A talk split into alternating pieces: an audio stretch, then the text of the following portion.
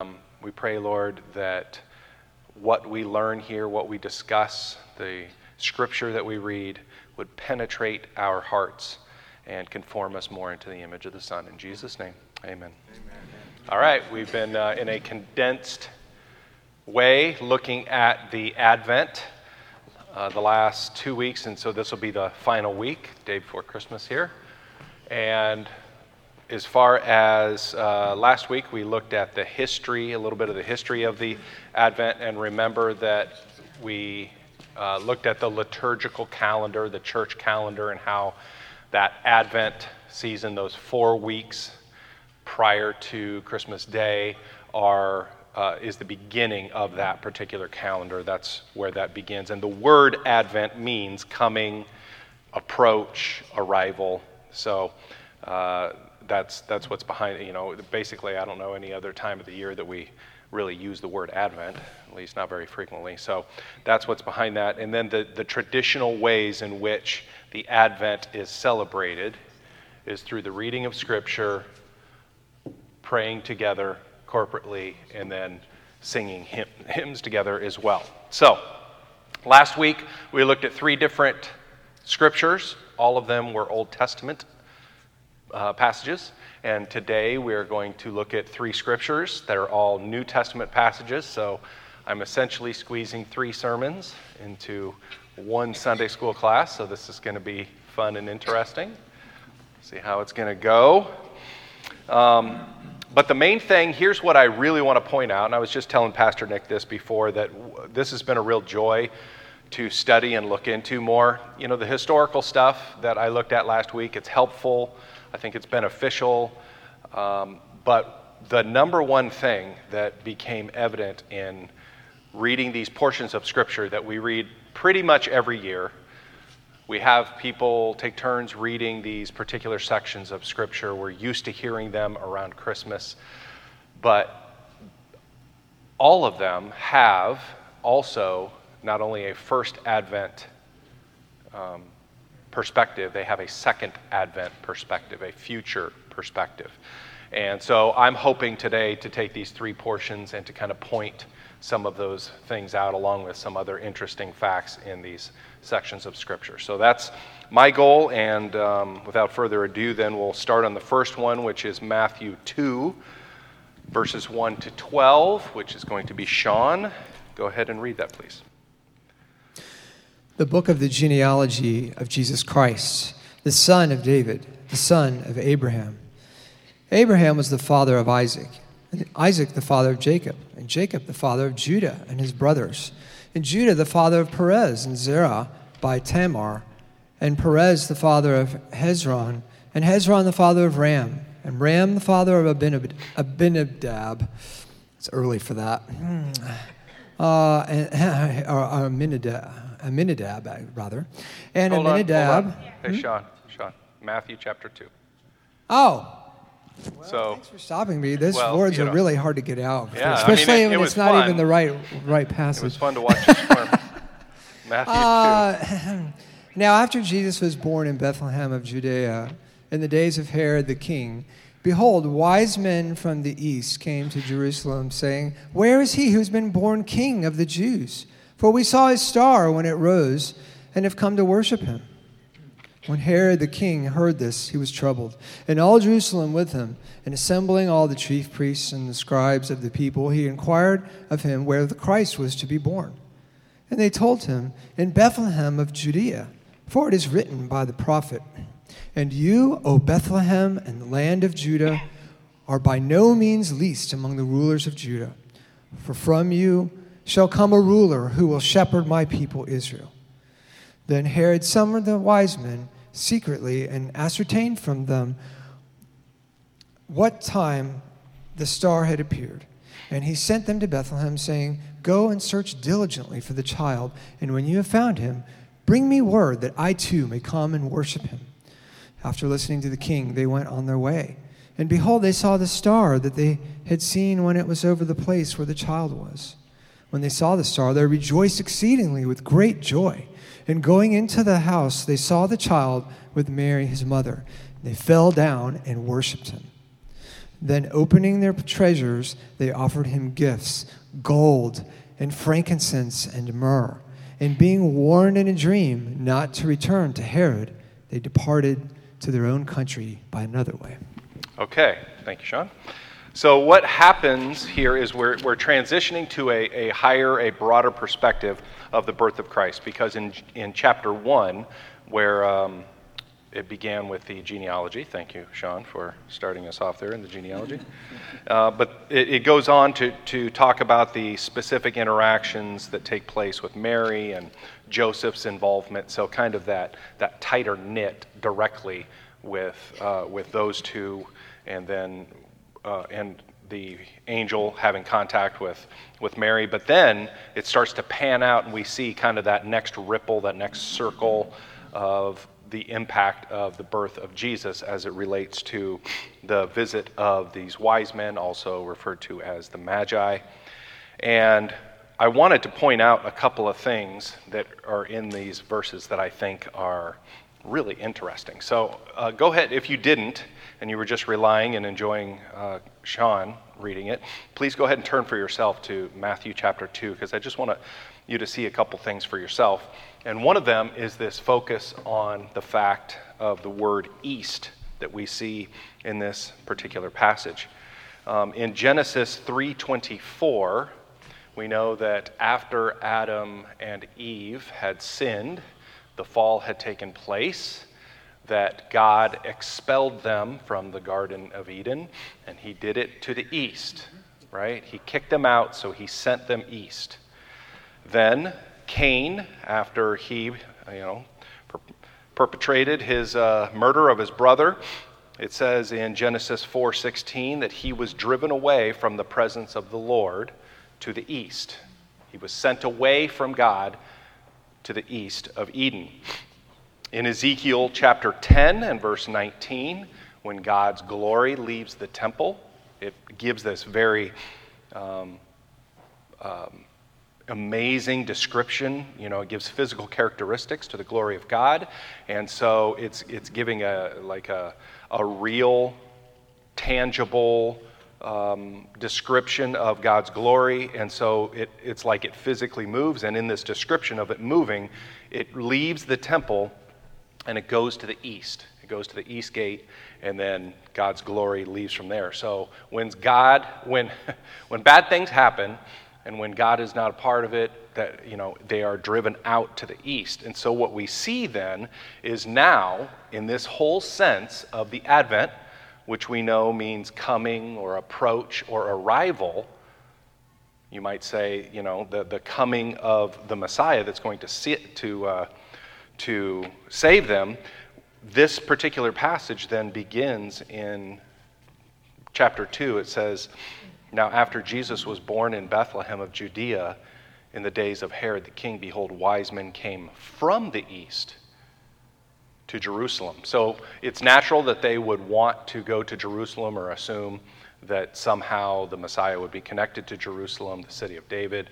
But now they're coming from the east. It's, it's like there's a return of sorts. And then we also see as far as um, a, a first Advent and a second Advent connection. So, in this first Advent, looking at Christ being born, being incarnate, the Magi are coming from the east, we also see that there is a connection to the second Advent. And so, Gerald, if you would read Matthew 24, verse 27. I don't, does that, does that start mid sentence? Oh, Gerald, no. that's right. Gerald's not here. I'll be Gerald. That's right. All Gerald right. went to get John. Okay. Okay, 24, 27. Yes. For as the lightning comes from the east and shines as far as the west, so will be the coming of the Son of Man. Okay, so there is a very explicit description of the coming of the Son of Man, and he will be coming from the east. Just as lightning comes from the east, so the Son of Man will also come from the east. So um, again, we see these just little connecting points throughout Scripture. You know, we don't want to make a a doctrine of the East kind of thing. You know, we don't want to overdo it, but at the same time, these are amazing things that we see uh, that God does, the intricacies of Scripture that, that uh, help to fill out the picture and, and for us to see that, that people um, are driven out to the east, but then when God returns, he comes in from the east. And that's just, it's beautiful and it's neat. And these are the, uh, the, the things that help us and build our faith and know that, that God is uh, a God who keeps his promises. Um, the other thing that I wanted to point out has to do with reference to the star.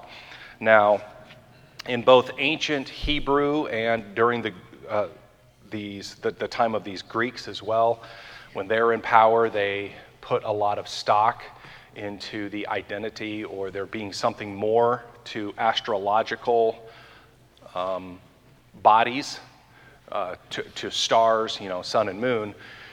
And that, you know, our tendency, and I think for many good reasons, our tendency is to look at that and go, okay, well, that's all bad. You know, any, anybody that's studying stars is somehow bad. But it's, I think, good to see here that the Magi, these wise men, are described as studying the star. They, they see the star, and it's not counted against them. They're not doing anything wrong. In fact, quite the opposite. And so, um, you know, in the account, we know that the good guys and the bad guys, it's pretty clear. Good guys are the wise men, the magi, bad guy, King Herod. And so, yet, the star feature, features actually fairly prominently with both of them, but one of them, you know, for good and to God's glory, and the other for evil. And we also see in Scripture in the Old Testament. I know that Pastor Nick has mentioned it uh, before. I think I've hit on it as well.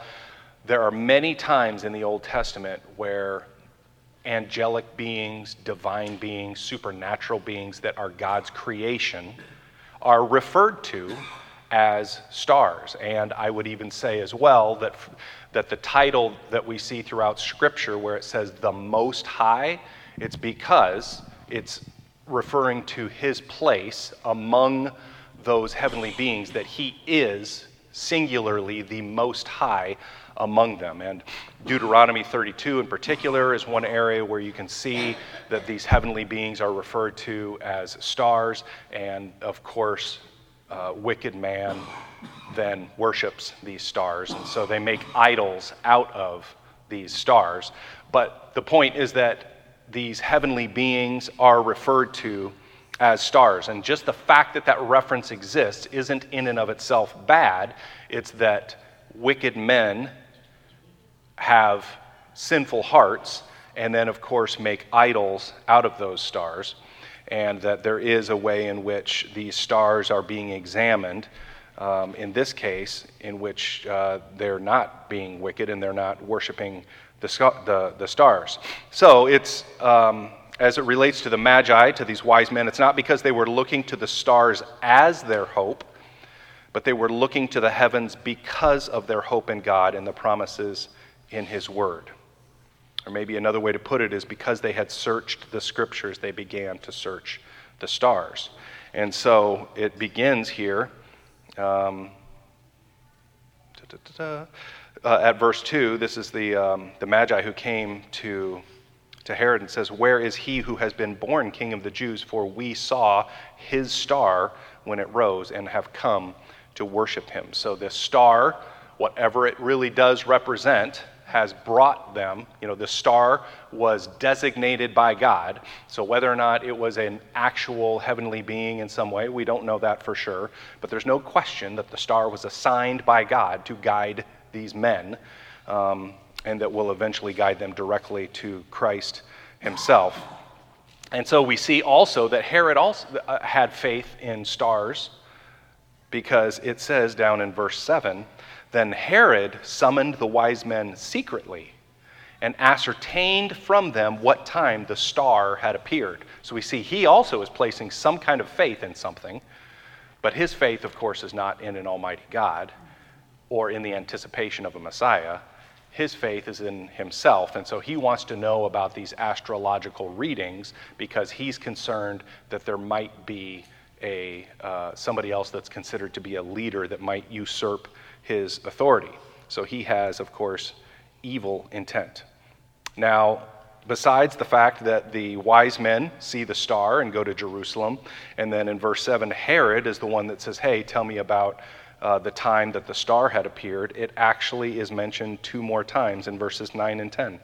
After listening to the king, so this is the wise men, after listening to the king, they went on their way, and behold, the star that they had seen when it rose went before them until it came to rest over the place where the child was. In verse 10, when they saw the star, they rejoiced exceedingly with great joy.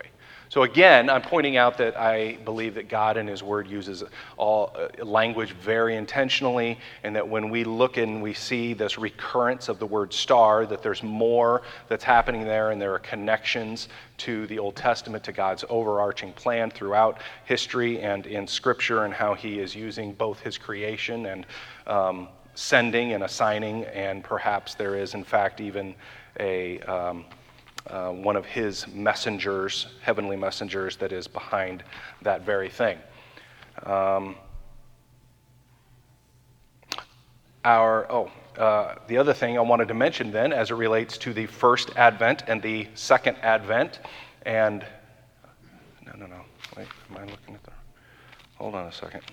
I'm below the fold. If you're old enough to know what that means. Yes, the newspaper. Um, okay, anyway, the star, yeah, the star is mentioned two more times in verses 9 and 10. And then let's see a connection to this as it relates to the first advent and the second advent. The first, Jamie, if you would read Numbers 24, verses 15 to 17. So this is, let me give just a quick background. So this is King Balak. And Balak, remember, he's a bad guy. He's a king that wants to hire Balaam, the prophet, for hire to try to pronounce a curse against Israel. But Balaam, God uses even a bad prophet, right, for his own glory. And, and he's like, and so he has to do what the actual God is forcing him to do. But that's the background of what's going on. So go ahead, Jamie. And he took up his discourse and said, The oracle of Balaam, the son of Beor, the oracle of the man whose eye is opened the oracle of him who hears the word, words of God and knows the knowledge of the Most High, who sees the, all, the vision of the Almighty falling down with his eyes uncovered. I see him, but not now. I behold him, but not near. A star shall come out of Jacob, and a scepter shall rise out of Israel.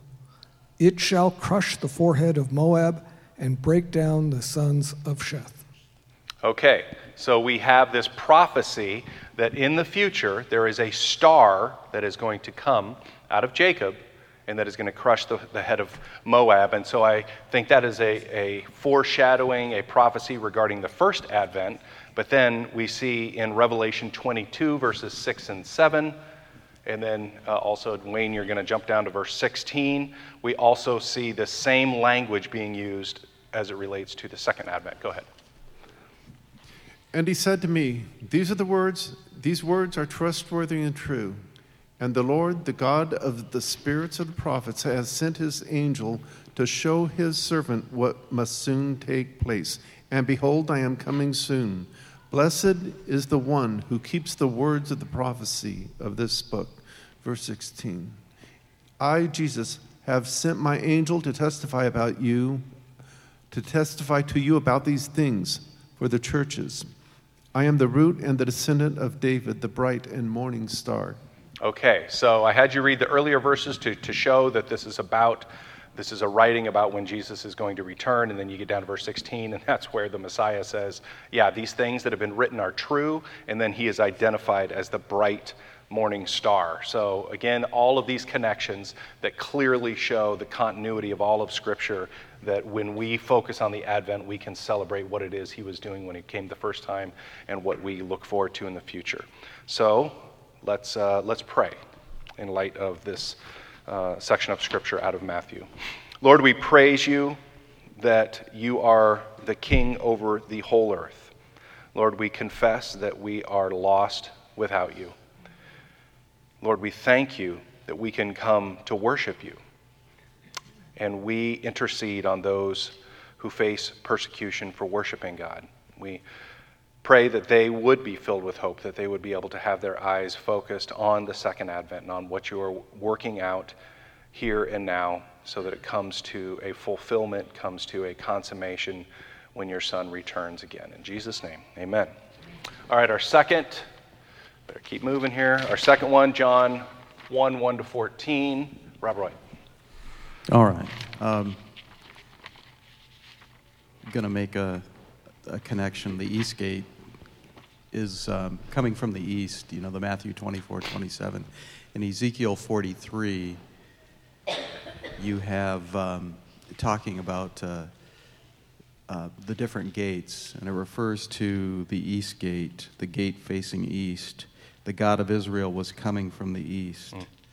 And it says, And as the glory of the Lord of Yahweh entered the temple by the gate facing east, mm. and behold, the glory of Yahweh filled the temple. And the sun rises from the east, sets in the west. You've, you've got the general revelation consistencies with the, with the special revelation that, that factors in. So, um, thank you. Couldn't resist that brief I, detour. I'm glad you didn't. All right, so John 1 1 through 14. In the beginning was the Word, and the Word was with God, and the Word was God. He was in the beginning with God. All things were made through him, and without him was not anything made that was made. In him was life, and the life was the light of the men.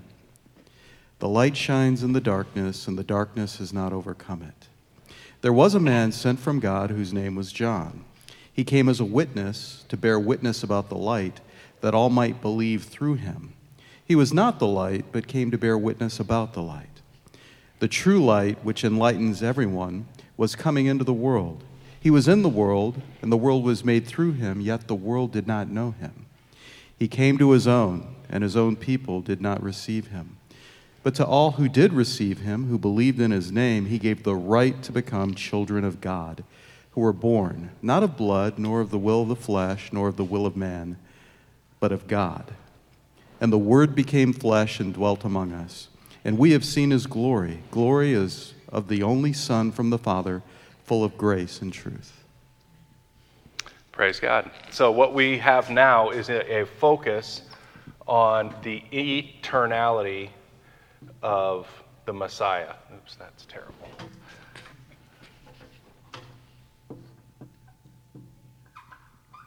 So I've got this line here. So eternity past, eternity future, you know, as far as time, and then this section here in the, mil, uh, in the middle. And so what Rob Roy just read, what begins with in verses 1 and 2, the pre existence of, of the Logos, of the Word and the fact that He is the means of creation. Everything was created through Him. That He is, in fact, the source of light and for life for all. In verse 5, that the light then is rejected by the darkness, but He is not, uh, but that darkness is not overcome. And then you get to verses 9 to 11, where there is more of a focus on this first advent. He was coming and his own creation rejected him. So there is a point now where it goes from talking about this eternity past, but then he comes right here, and that's our advent, and our first advent. He was coming, his own creation rejected him, but because of this, in verses 12 and 13, it's describing that those who receive Christ and believe in him do become children of God. And I just want to make sure that I point out there that um, when it says, because we like, it's very non confrontational when we tell people you need to receive Christ, and that's accurate, but even in this context here where it says receiving and believing, that it does say as well that it's based on the will of God. Um, but we have all of that taking place at a point in time when Christ actually was incarnate on earth. But then in verse 14, there is a sense of the second advent because by seeing his glory, Christians gain an eternal perspective. So, um, let, me, let me go back there again, real quick. John.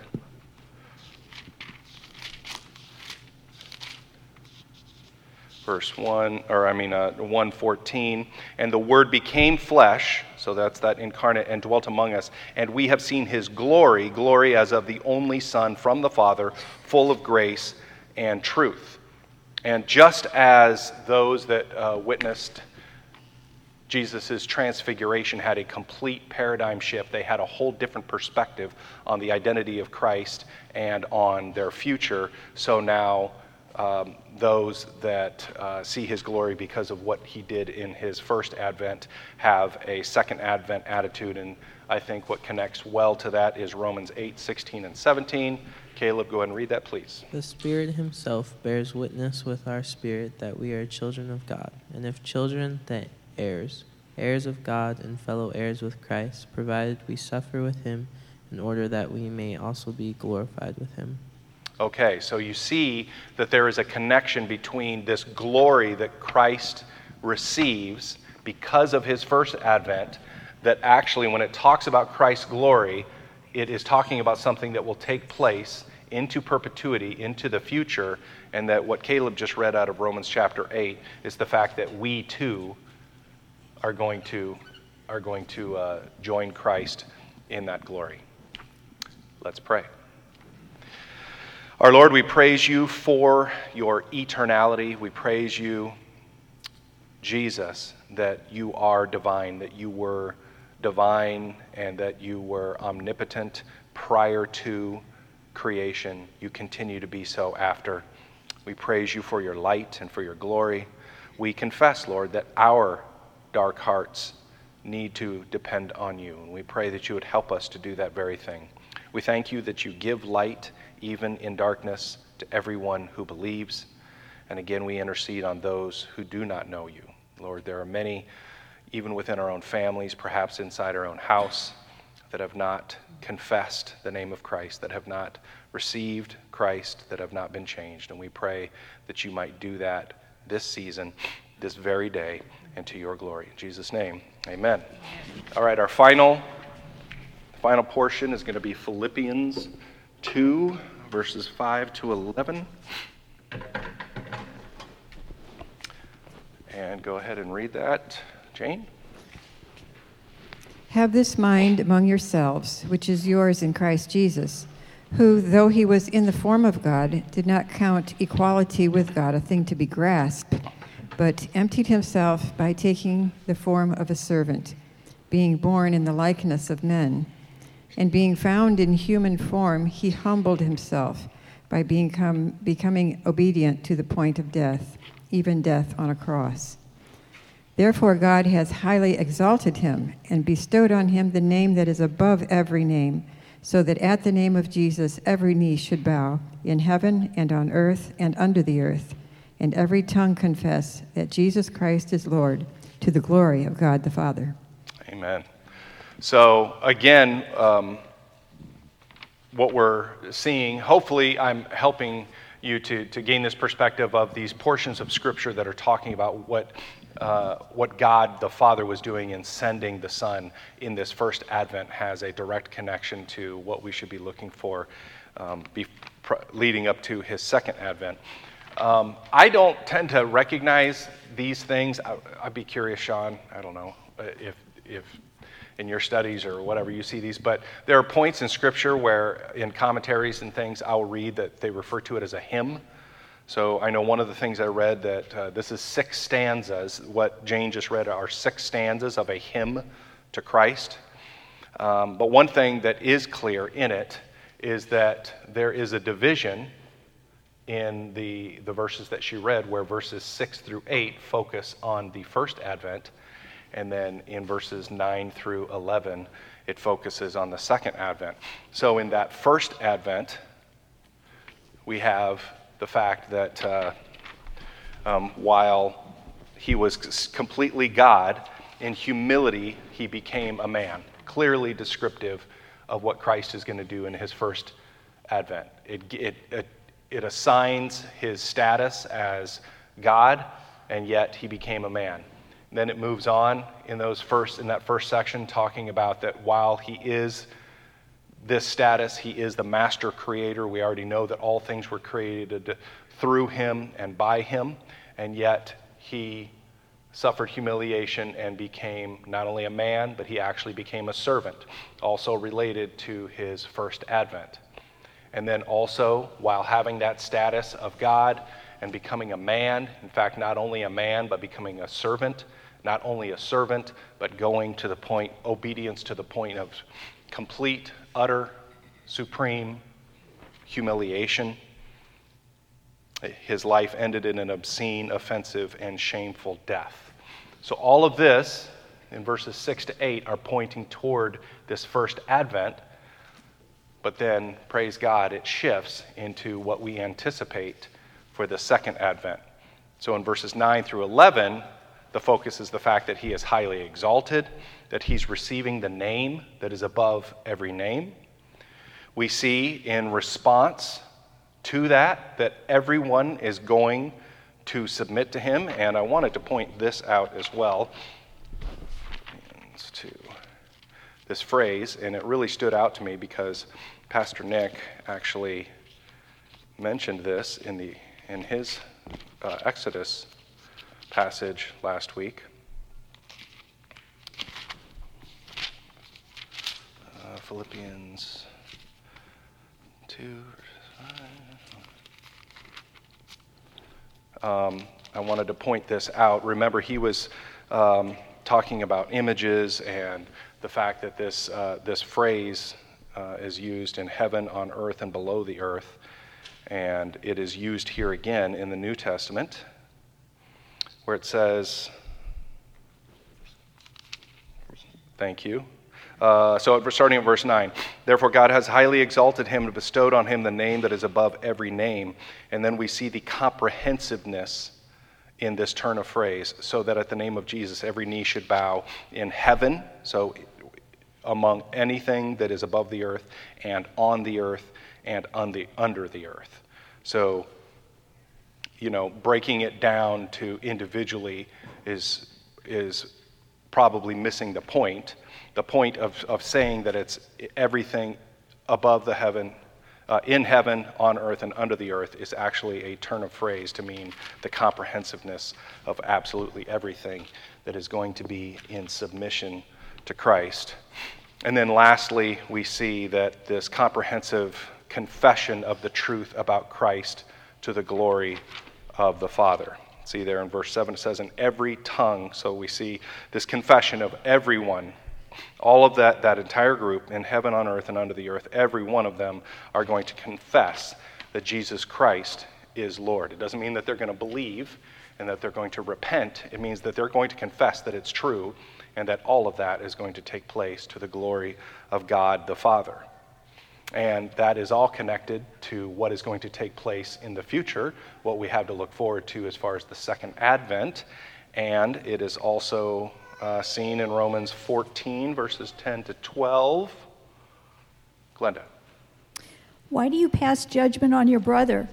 Or you, why do you despise your brother? For we will all stand before the judgment seat of God. For it is written, As I live, says the Lord, every knee shall bow to me, and every tongue shall confess to God. So then each of us will give an account of himself to God. So, this, uh, the, what I wanted to point out is this same thing of everyone confessing takes place at the time that Christ is sitting on the judgment seat. And so, um, that same idea of this comprehensive confession is going to take place at the, uh, at the end of time for this world. I wanted to also point out then that when we sing, Joy to the world, the Lord is come. Let earth receive her king. We, of course, remember the first advent when the earth received her king, but we always want to remember as well that when we sing these things, that we're reminded that when the king returns a second time, he will no more let sins and sorrow grow, nor thorns infest the ground. He comes to make his blessings flow far as the curse is found. He comes to make his blessings flow far as the curse is found. He comes to make the blessings flow, his blessings flow far as the curse is found. Let's pray one more time. Lord God, we praise you for this, uh, this beautiful contrast of your glory and your humility.